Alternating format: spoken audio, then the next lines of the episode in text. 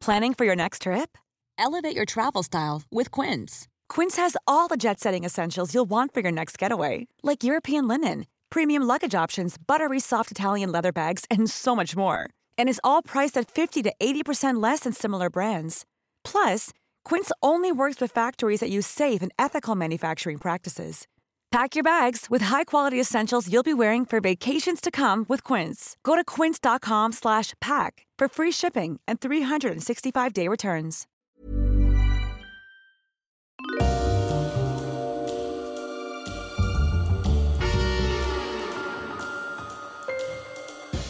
Hello, everyone, and welcome to episode four of this special homeschooling series of Histories of the Unexpected. While we were all in lockdown and everyone is being schooled from home, what I thought I'd do today is something slightly different. I mean, the first episode, what I did was I looked at an introduction to how we start homeschooling and how history can be made accessible and fun for children. Uh, then in number two, we looked at digital things, digital offerings that were available for everyone. In number three, we looked at projects, and most of that, while it was geared for everyone, a lot of it was geared to primary school children, their parents at home, their, to support the teachers, um, younger people at secondary school. Uh, but what I wanted to do today was to think about those kids who are at A level stage who are in the sixth form, um, they have had their exams cancelled, and in some ways they must feel in limbo. Uh, teachers are doing their utmost best to provide online teaching, and hats off to all our teachers who are doing such a wonderful job. Uh, myself and my colleagues at University of Plymouth are continuing to teach our wonderful students online. Um, but for the a level students who've had their exams cancelled, what I wanted to do was to just do something specially for you. And I think it's a, it is a time when you're unsure about what's going to happen next. Uh, the government and schools are working out how they are going to uh, make up for your cancelled examinations this summer. My sense is I think everything is going to be absolutely fine. There will be an easy solution. It will be based on coursework that you've done so far with a little bit of assessment. Trust in your teachers. Uh, they have your best interests at heart. If you are applying for university, also trust in the universities. Everyone has your best interests at heart at this time of global crisis. With that dispensed with, what I wanted to do was to give you some things to think about uh, because you're in this sort of hinterland between A level and university. And one of the things that I wanted you to think about was the nature of history and to think about preparing for your future. And I think this is something that you can do over the next months alongside the kinds of things that you'll be doing in the classroom, the online classroom with your teachers. And the way that I thought we could get to this was by talking about the history of histories of the unexpected. Now, this was a podcast that Sam Willis, uh, Sam, hello across town, that Sam Willis and I devised uh, about three years ago. And Sam sent me a text and he said, James, I'm, I'm thinking of starting a new podcast. I said, Oh, that's terrific, wonderful. Um, I, he said, And I'd really like you to be a guest on it. So we met up, we had a cup of coffee in a lovely cafe called The Plant on the Cathedral Green in Exeter. And Sam told me about a time when he was giving a tour around HMS Victory. And when he was halfway round, somebody said to him, Sam, what on earth are those windows on the back of this warship? And he actually didn't know the answer. But what he did, Sam being Sam, uh, is very inquisitive, uh, resourceful individual, as you all well know, went off and did a little bit of squirreling around in the archives and found out that, in fact, what it was all about was about ways of looking. Um, it was all about the Enlightenment and the view. And I said, and he said, so, so what we can do, James, is that we can think about the history of the window from this perspective. And I said to him, Sam, windows aren't about simply about that. They're about throwing people out of windows, or they're about smashing windows. And so it can take you to 1618 and the start of the Thirty Years' War, or it can take you to um, the 1572 St Bartholomew's Day massacre, where the Huguenot Protestants were thrown out of windows as a way of, of uh, murdering them, or it can take you to uh, the 16th century in England and the smashing of stained glass windows by reformers who saw stained glass as something that was deeply superstitious. So you, the idea is, was born from this. So the idea was that you take a, a topic and you can unpack it and go off in all sorts of ways. And from there, we recorded over 120 different episodes. I think we're now on almost 130. Um, we set this up with the support of Dan Snow uh, and the History Hit Network, uh, and then we went off on our own. We published a trade press book called Histories of the Unexpected. Everything has a history, and this was great fun. It's 30 chapters based on the idea of the podcast, and the idea behind the whole book was that it went in one continual circle. So we started with the history of the hand, and the hand then went into the history of the glove, and then the glove went into something else, and we ended up with the signature at the end, and then the signature fed back to the history of the hand. And so you went on this, this terrific journey. Um, we then also wrote a series of mini books on the Tudors, the Vikings, the Romans, and World War II. And what we did there was something slightly different. So, whereas the initial concept is basically showing that everything has a history and that these histories link together in every way, in, in all sorts of ways, so what you would do, you would take something like the the smile or cats, and you would link it to say the French Revolution or or whatever. What we did instead with the subject specific books, the period books, was we actually took an I we took the Tudors, for example, and got into it through different topics. So instead of say cats being all about the French Revolution, um, here we started with the idea of the Tudors, and then we got into the Tudors through things like eyes and windows and chairs uh, and fruit eating, accidents, and so it became a sort of portal into that. From there, if we follow our little journey, from there we work with the terrific Daniel Jamieson, uh, who's a dear, dear friend. Um, he's a brilliant playwright. Um, he's written for all sorts of things, including uh, Theatre Alibi in Exeter and Radio 4. He's just an all round brilliant, brilliant guy. Um, and we worked with him in devising two live stage shows. One, Histories of the Unexpected Live, that we've been touring around all over the place, and the second one is a show on the Tudors. Now, we were supposed at this time to be touring these around the country, taking them to schools. Um, however, we are all in lockdown and that will be delayed for another time. Now, getting to the point now, that is the history of Histories of the Unexpected. That's how it came about. So it's a podcast, it's a book, it's a book series, it's two live stage shows, it's um, it's it's workshops for schools. But what I wanted to talk to you about, and particularly those of you in uh, sixth form, but also to everyone, is is how do we do it? So, what are the kind of underpinning historical tools and methodologies? Because, frankly, for me, Histories of the Unexpected is great fun, you know, and it may seem like Sam and I have a lot of fun, and we do, we absolutely do. We love sort of riffing off each other. Uh, I think that's what's that's one of the things I enjoy most about this. But for me, as a professor of history, uh, very long in the tooth now, um, there are a number of tricks of the trade that underpin exactly what we do. And I think some of these you can see the sort of bare bones of, and we talk about these from time to time in our podcast. So, what I wanted to do was just sort of spend a half an hour or so uh, just talking you through some of these. Um, and I, if I sort of listed them, we would have firstly we'd have taxonomies.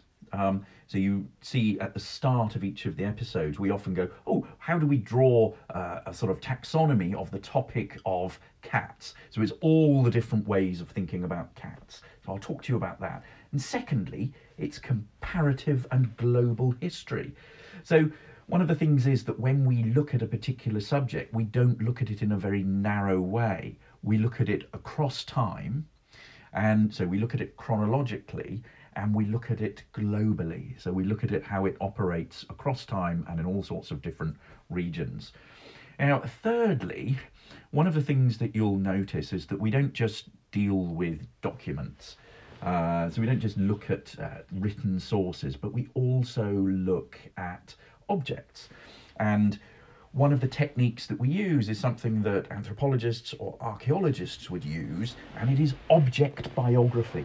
So, the archaeology of things. So, how do you look at and study things? I'm writing a book on gloves at the moment. I've also written a book called The Material Letter, which is about the sort of physical features of letters. So, letters not simply as documents, but letters as really interesting, fascinating uh, physical objects in themselves. So, I'll talk to you a little bit about that. And then one of the things that historians are really interested in, and this is number four, is models of historical change. So, how do things change over time? And whether this be how do uh, political systems or structures change over time? How do religious beliefs and religious organization change over time? Economy, society, all of those kinds of things. People are, historians are interested in how that change comes about. And there are two very interesting and slightly different uh, techniques that I'm going to talk to you about very briefly that'll get you thinking about how we look at change in history over time. And the first is G.R. Elton's uh, model of causation. So he, he draws a, a, distinction between direct and indirect causes. I'll talk to you a little bit about that. And then from a brilliant, brilliant French historian, uh, Fernand Braudel, um, in his magisterial uh, Mediterranean world in the era of uh, Philip II. Um, a brilliant, brilliant book. He introduces there the concept of layers of time. So it's how you look at all sorts of different facets of the past and and integrate them. And this was part of a great uh, movement in French history during the uh, 20th century called the Annals School, uh, one of my favourite uh, historical schools, and some of the best, best, uh, most creative sociocultural history came out of France in that period, and then began to sort of feed into uh, British history and, and also history in the U- United States as a sort of underpinning methodology as, as people who had trained in, in France then went around uh, and got jobs around the world and took their methodology with them. And finally, if we have a little bit of time, I want to talk to you a little bit about microhistory. So, slightly different from the kind of global comparative history that we've talked about. And this is where you focus down really, really narrowly. Um, and I'm thinking here of uh, something like Montaillou, a brilliant uh, medieval study of a uh, little village uh, in the Pyrenees. Um, by Emmanuel Le Roy Ladurie. Um, so to start off with our taxonomies. So as Sam and I always have a bit of fun doing this, and you can apply this to your own, your own, your own studies and your own whatever period you're you're studying, whatever topic you're studying. Um, a taxonomy is it's adapted from biology, and it's a way of classifying systems. So it's a bit like mind mapping. So it's thinking of a historical topic in as many ways as possible and imposing an analytical structure on it. So, for example, give you a couple of examples here. You might think about politics. How can you divide politics up in different ways? So you can think about politics in terms of ideology and ideas. Then you could go on to think about the great thinkers that shaped uh, political thinking over time from the sort of the ancients and, and Plato and, and, various other sort of people like that through Marx and Hegel and, and all sorts of others. Um, you could also think about it in terms of structures and institutions, so parliament and representative bodies and monarchies and councils and estates and all of those, that kind of thing. You could distinguish it between high politics, the politics of the elite and the politics of, of sort of politicking in, in Whitehall and Westminster in the United Kingdom, or at Versailles if you were in, in Paris, the Reichstag in Germany, um, the Houses of Congress and the White House uh, in the United States. You could think of it in that versus low politics, so popular politics and agitation um, and and agrarian riots. You could think of it in terms of elite versus popular. You could think of it in terms of political culture. What kind of political cultures are there? What is it that makes a political culture? You can think about democracy. You can think about the rise of um, democracy, the increased franchise that's opened up first to uh, men and then to women, and how that shifts over time. And you could also think about, you know, what are the roots of politics? National politics versus local politics, council elections versus national elections, European elections. You could think of politics in terms of, uh, in terms of um, policy and the different sort of policies that different political parties have. You would think of political parties themselves. How could we forget political parties around the world uh, that again connect back to ideology?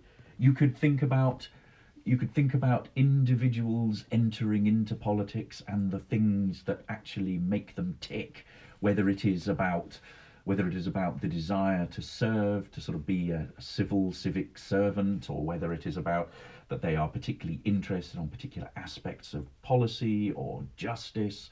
Um, or you could think about whether they're actually much more interested in power and influence and patronage and how that plays out in different periods. So you can see there how we've taken one particular topic and we've mind mapped it. Mind mapping is probably a skill that everyone has.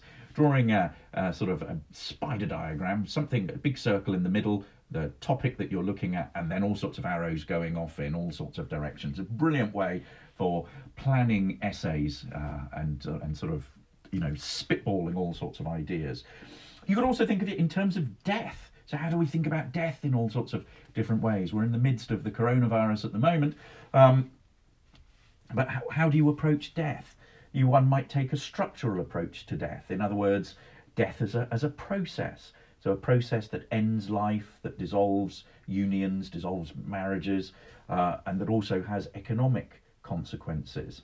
Um, you can think of it in terms of families reconstructed by remarriage.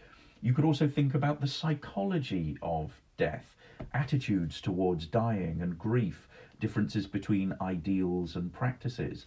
You can also think about it in terms of rituals and practices surrounding dying, death, funerals, commemoration, memory, all those sort of different uh, facets of death, um, funerary parlours, um, you know, uh, medicine, uh, germs, all sorts of contagion, disease, all sorts of ways that you could look at. You could look at, um, at, at death from all sorts of different perspectives. So there we are. There we have it. The first little tool uh, that we use is the taxonomy, um, and you can apply this to absolutely everything. The second thing that we do in Histories of the Unexpected is there's a big element of comparative history and global history. So it moves you away from narrow constraints of geography or periodization. So one of the things that we don't do is we don't stick in particular periods. We don't concentrate simply in the Tudor and Stuart period, uh, since I'm a, an early modern British historian, although many of my examples often come back to this. But we try and range as broadly as we can. And one of the things that we try to do is think about themes and ra- wide ranging analyses across periods and places. So, for example, how might you look at the history of women or the history of gender, the history of patriarchy across time? And you could think that through. Um, you could think that through systems and women's rights and the ability of women to vote, the kinds of roles that women played in different societies, the the ideas that underpin gender, uh, gender formation, such as biology, but also law, education systems uh, that until relatively recently around the world more or less excluded women, um, legal systems that saw women very much as inferior to men, um, just ideological systems, whether it be biblical based, whether it be legal theorists, whether it be social thinkers, whether it even be educational thinkers, often a lot of these were prejudiced against women. And so what we have is, is systems, societies, worldviews set up that discriminated against women across time. And when we're thinking about that, what are, what are the what are the big motors of change that led to a change in the emancipation of women? Um, I think one of the biggest things, yes, is the ability for women to vote uh, and women to have a say. But also, I think I think scientific inventions such as the contraceptive pill, uh, so that women were able to uh, assert control over their own bodies and to decide when they did and didn't want children, was something that was very emancipatory. So suddenly you get a you get an ability to be able to control your biological body. Uh, so that you're not spending most of your time either pregnant or breastfeeding or looking after small children. Um, so we can apply that to all sorts of things. Uh, we can apply it to contagion. Um, Sam and I have just recorded a podcast on the history of soap today, which will come out over the weekend, hopefully. And you know, you can look at the the rye, the you can look at soap in terms of the way in which it was used across time. Um, there's a lot of ancient evidence for the use of soap um, medieval, early modern, and then in the 19th century, we have effectively um, the discovery of germs and the spread of disease, and so soap becomes used in in in different in different ways for purposes of hygiene and cleaning and cleansing things. So, what do these different histories look like? What does a comparative approach add to our understanding of a particular topic? How can we understand 17th century Britain for example, without understanding what is going on in Europe. So, this sort of global consideration of history allows us to think about things within their particular context. So this is something that I think you could you could challenge yourselves to do. And brilliant books on this are a history of women uh, from ancient goddesses to Christian saints, Geoffrey Parker's Global Crisis. Um, How would you like to look five years younger? In a clinical study, people that had volume added with Juvederm Voluma XC in the cheeks perceived themselves as looking five years younger at six months after treatment. Look younger, feel like you. Add volume for lift and contour in the cheeks with Juvederm Voluma XC. Reverse signs of aging by adding volume to smooth laugh lines with Juvederm Vollure XC. For important safety information and to find a licensed specialist, visit juvederm.com. That's J U V E D E R M.com. Not for people with severe allergic reactions, allergies to lidocaine, or the proteins used in Juvederm. Common side effects include injection site redness, swelling, pain, tenderness, firmness, lumps, bumps, bruising, discoloration, or itching. There's a risk of unintentional injection into a blood vessel, which can cause vision abnormalities, blindness, stroke, temporary scabs, or scarring. Talk to a licensed specialist to find out if it's right for you. Many of us have those stubborn pounds that seem impossible to lose, no matter how good we eat or how hard we work out. My solution is PlushCare. PlushCare is a leading telehealth provider with doctors who are there for you day and night to partner with you in your weight loss journey. They can prescribe FDA-approved weight loss medications like Wegovy and Zepbound for those who qualify.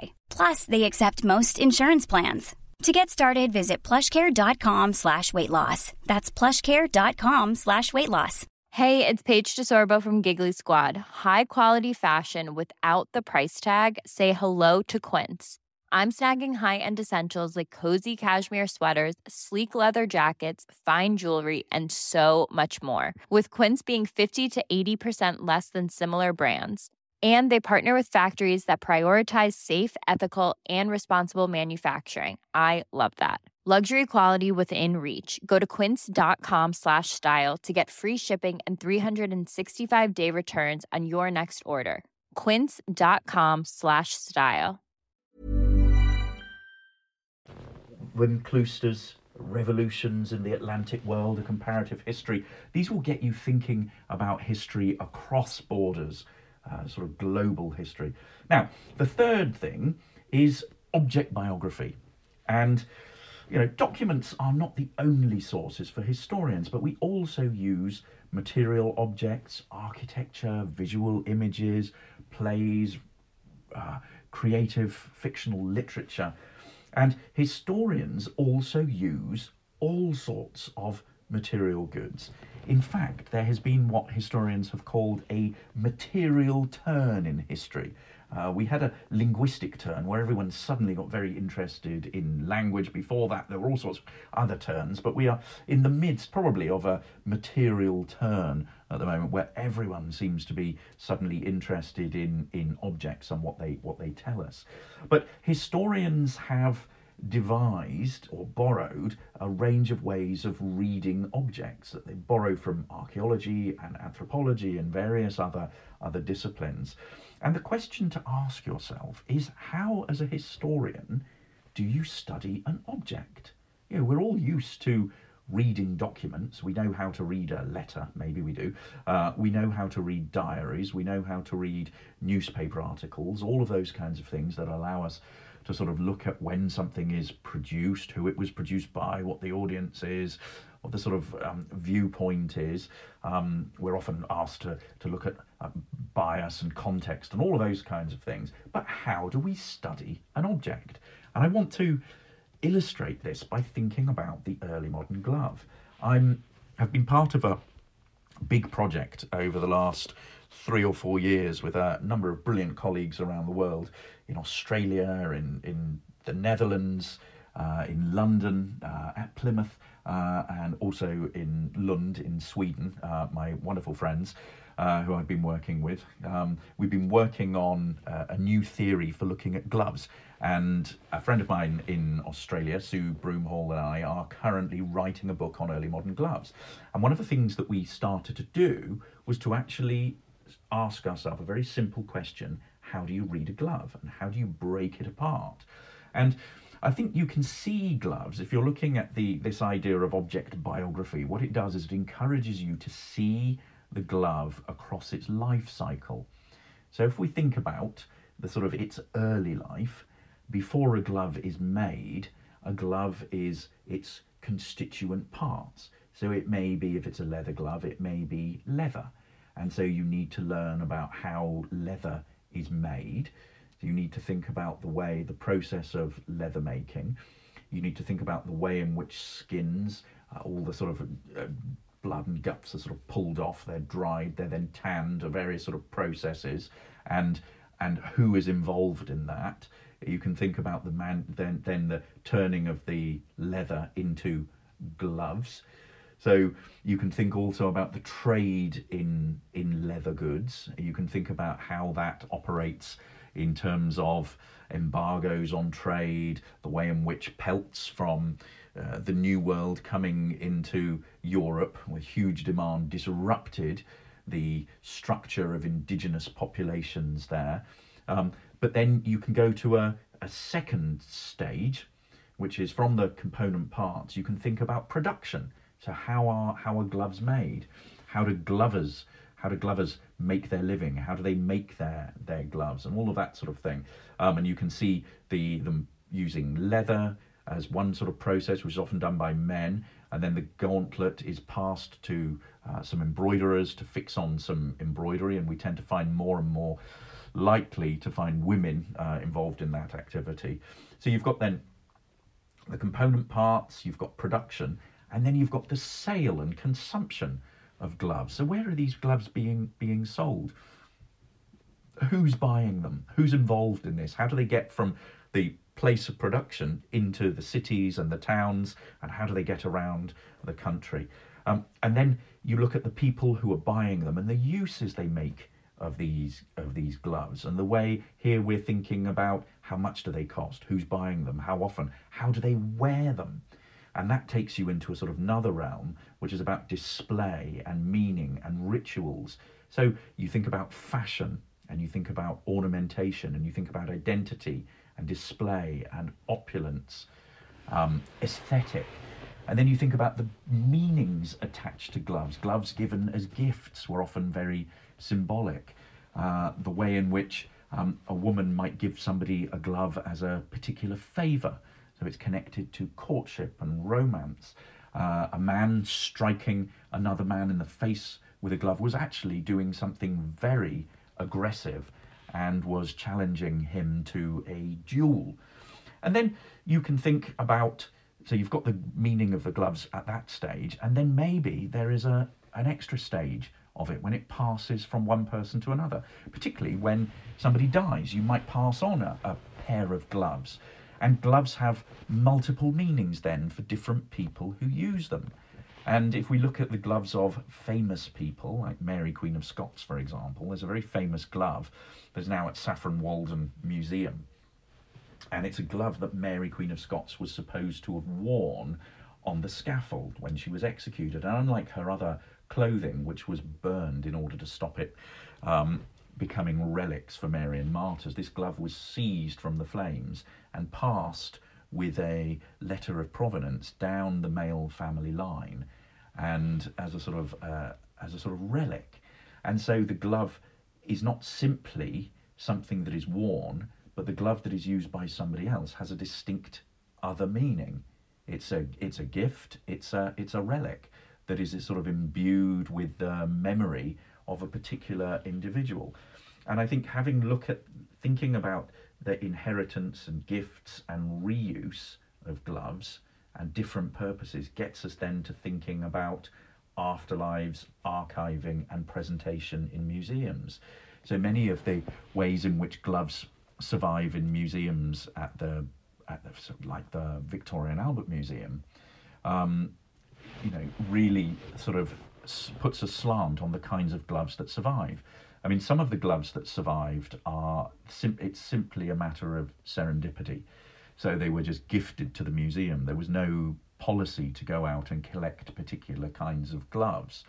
And the gloves that they tend to have are ones that are particular sort of stunning gloves that tend to show a particular style, a particular maker, a particular fashion. They're about they're about aesthetics. Now a glove like that that ends up in a museum, a museum glove, is probably connected to the elite and, and particularly fashionable um, parts of society. When you look at archaeological gloves, so these are gloves that are dug up as part of archaeological finds, then they tend to be much more representative of ordinary people. And we find traces of leather gloves, but also some wool knitted gloves where the conditions survive for that. And then thinking about these archiving policies and thinking about how these objects are presented in museums gives a really rich way of thinking about how objects have meaning to historians. And if you go out there, uh, you can see all sorts of things that historians are working on now. I mean, not just gloves, but clothing more generally, clocks, you know, ownership, consumption, all sorts of things out there. Books, uh, the physical book, uh, book history is a, is, a, is a field of its own. So, object biographies and early modern gloves. Now, the fourth thing that I want to talk to you about is looking at historical change over time. Now, historians, as I said, are very interested in looking at patterns of continuity and change. It, continuity and change. It is our bread and butter. It's what we are paid to do. It's what we're interested in. And there are two models that I want to talk to you about. The first is the great Geoffrey Elton. I, I, as a younger historian, I was very much in awe of G.R. Elton, uh, very sort of ferocious uh, individual. Um, never met him, uh, but people I know were supervised by him. Brilliant man. Uh, he's actually the uncle of Ben Elton. Uh, if any of you any of you knew that, I don't know. Um, but he had a model for historical causation. And what he wanted to do was if you take an event or a, or a happening like the Reformation or the causes of the First World War, what he wanted to do was set up some kind of model for how you were able to look at historical causation. So how something was caused, how it came about. And what he what he did was he separated out, he distinguished two types of causes that explained events in the past, i.e., those antes- antecedent events, actions, thoughts, and situations relevant to the explanation of the events to be explained. So he made a distinction between situational causes and direct causes. Now, situational causes, according to Elton, are those circumstances and conditions that make an event possible or influence a particular historical outcome. Now, these are different from direct causes, which are those uh, causes that are human factors, so the exercise of human will. In other words, the the decisions that people make that make something happen. And the example that he often gives is the Reformation. If you think about the Reformation uh, in Europe in the 16th century. Now, if we have a think about that, how did that come about? We can start by thinking about that in terms of its situational causes, i.e., that kind of co- the context, the background forces, such as the state of the late medieval church, right? something open to huge debate among historians, nationalist resentment of Italian popes, spiritual dissatisfaction with the kind of religion that was on offer, the growth of humanism. So, in other words, that reform movement within the Catholic Church itself, the desire for ecclesiastical wealth to be um, allowed or encouraged a particular historical result, namely the split between the Church and Rome. But that outcome was actually brought about by direct human action. So here we are on to the direct causes. So you think here about the the actions of Martin Luther and other reformers, the separatist moves by the German princes, Henry VIII's divorce petition, Thomas Cromwell's programme for a political break with Rome, um, Cromwell's own evangelism and, and reformist leaning. So, in other words, then, we see direct causes in history are fundamentally human chains of action and reaction which we can reconstruct from evidence. So, on the one hand, you have these contextual situational forces and conditions, and then you have direct causes, which are human actions. And the only way that we can uncover that as historians is by looking in the archives for documentary material that enables us to look at motivations. Okay, so that's one of the ways of looking at historical change over time. Geoffrey Elton's historical causation. Now, the other example that I want to talk to you about is comes from Fernand Braudel, uh, a sort of 20th century French historian uh, who worked within the French Annales School, and they were a group of sociocultural historians. Uh, and they went through a series of phases. Braudel was the was was the sort of middle phase, and one of the big sort of revolutions in historical thinking and modelling that he came up with, and that en- enables us to think about causation, is his theory of layers of time. And he put this into practice in uh, the Mediterranean world in the age of Philip II, which is a very long but also very brilliant book. And this was really one of the first attempts within the French school to write a new form of total history. So you're able to take all of the sort of human actions and the situational causes and have a sort of model for how things came about. And what he did was he divided historical time into three layers. Now, the first one is called the longue durée. And in here, you would put factors that really don't change over, over, over the centuries. So they are just the norms. So it may be things like the climate, geography, mountains, uh, the size of the Mediterranean Sea, for example. These are things that you need to integrate into your understanding of a particular historical situation, but that actually there's very little change, but still you need to deal with them. And secondly, he talks about the medium durée or the sort of medium term. And into here, he talks about different sort of cycles that you have or conjunctures. Um, and conjunctures can be synchronic, they can be unchanging, and they can be diachronic, they can be changing. So here we're thinking about things like society, uh, population, we're thinking about the economy, so all of those sort of situational factors that you that you have there in this sort of medium term that sort of change at about sort of 30 to 50 years in in cycle. And then you've got the third level, which is histoire événementielle, so the history of events. And this is really where you situate um, direct action from Geoffrey Elton. This is the, the history of events. This is the wars. This is the this is the sort of day to day politics. And what he does is by elucidating these three different layers of time, he enables you to integrate these different features in order to write a global or total history of a particular place. Now, if we have a look at the contents page of the Mediterranean and the Mediterranean world in the age of Philip II, you can see very clearly how this works. Um, it's split into three parts. We've got the part one deals with the role of the environment. So this is the long durée, the long term. And in here we've got the peninsula, the mountains, the plateau, the plains. We've got the heart of the Mediterranean, the sea and the coasts. You've got the boundaries, the sort of greater Mediterranean. And then you've got features like the Mediterranean as a physical unit. So climate and history, the Mediterranean as a human unit, so communications and cities. So all of these are, are sort of things that don't change uh, over time. And then you, in part two, you've got what he calls collective destinies and general trends. So this is the medium or moyenne durée or the conjunctures.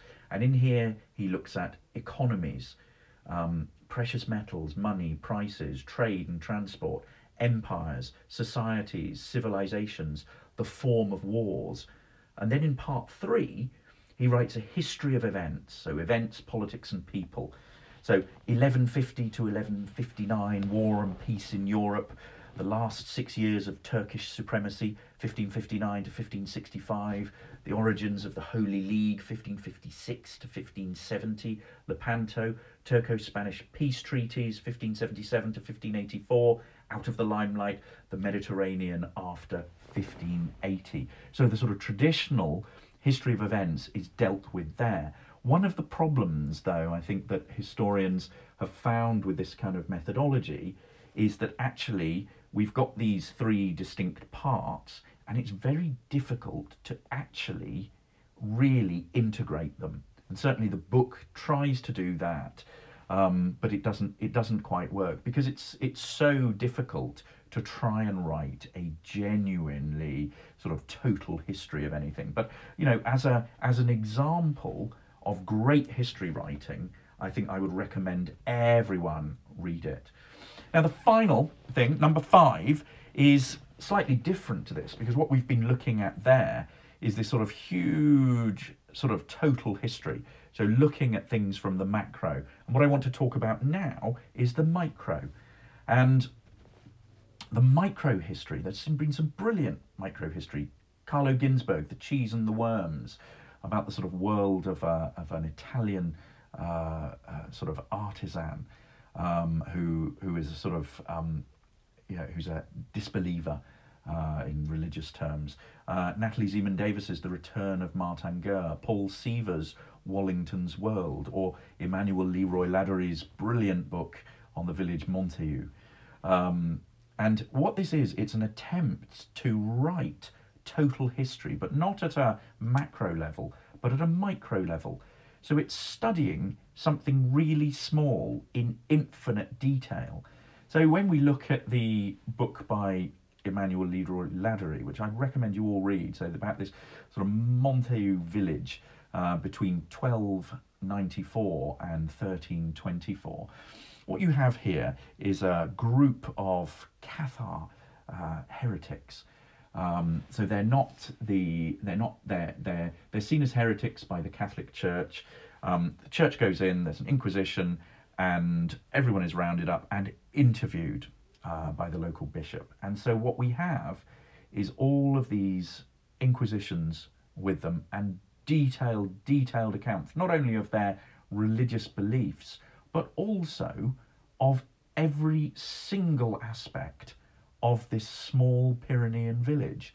We can know about the structure and hierarchies. We can think about the families. We can think about how they got their food, how they farmed, how they thought about time and distance, how they thought about law, what their attitudes to death, sex, children, animals, all sorts of things were. Their concept of time, very different from our own time, because we have these wonderful resources, these Inquisition documents that survive, that allow us to look at the incidental lives of these ordinary villagers. So, micro history can be a wonderful way getting into that. Now, all of these different methodologies, whether it be taxonomy, whether it be comparative history, whether it be object biography, whether it be these different models of causation, or whether it be micro history, for me, all of these different methodologies that I've I've used uh, uh, across my uh, historical career are, are feed into what we do with histories of the unexpected. And I think they're, they're things that you could all uh, have a think about. It would, it would be curriculum enrichment, it would allow you to go out and think about how historians put history together in different ways. What are the building blocks of history? How do we work? Well, that's been a very nice way to spend 45 minutes in your company. So thank you all for listening. You can follow uh, the Twitter handle of the podcast at Unexpected Pod. You can follow me on at James Daybell. You can follow Sam on at Dr. Sam Willis, and you can follow everything that we do on our website, um, which is historiesoftheunexpected.com. Check out the other episodes in the podcast. There are oh, probably 130 odd episodes for you now, which hopefully, while you are all inside and, you know, unable to get out and about and visit places, uh, hopefully this will give you some kind of enjoyment over the next few weeks. Be well, everyone, stay safe, and hopefully hear from you soon. Bye.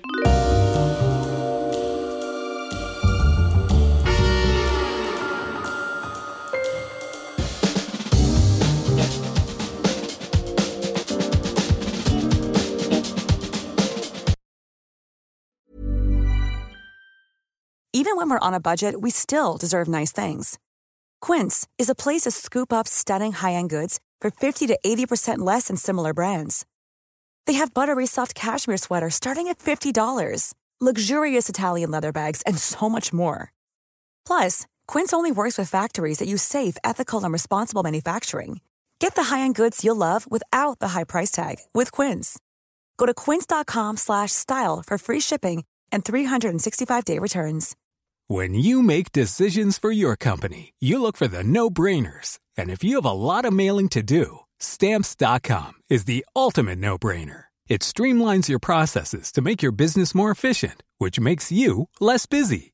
Mail checks, invoices, legal documents, and everything you need to keep your business running with stamps.com. Seamlessly connect with every major marketplace and shopping cart. Schedule package pickups and see your cheapest and fastest shipping options from different carriers. With rates up to 89% off USPS and UPS rates. And with the Stamps.com mobile app, you can take care of mailing and shipping wherever you are. Make the same no brainer decision as over 1 million other businesses with Stamps.com. Sign up with Code PROGRAM for a four week trial, plus free postage and a free digital scale. No long term commitments or contracts. That's Stamps.com. Code PROGRAM.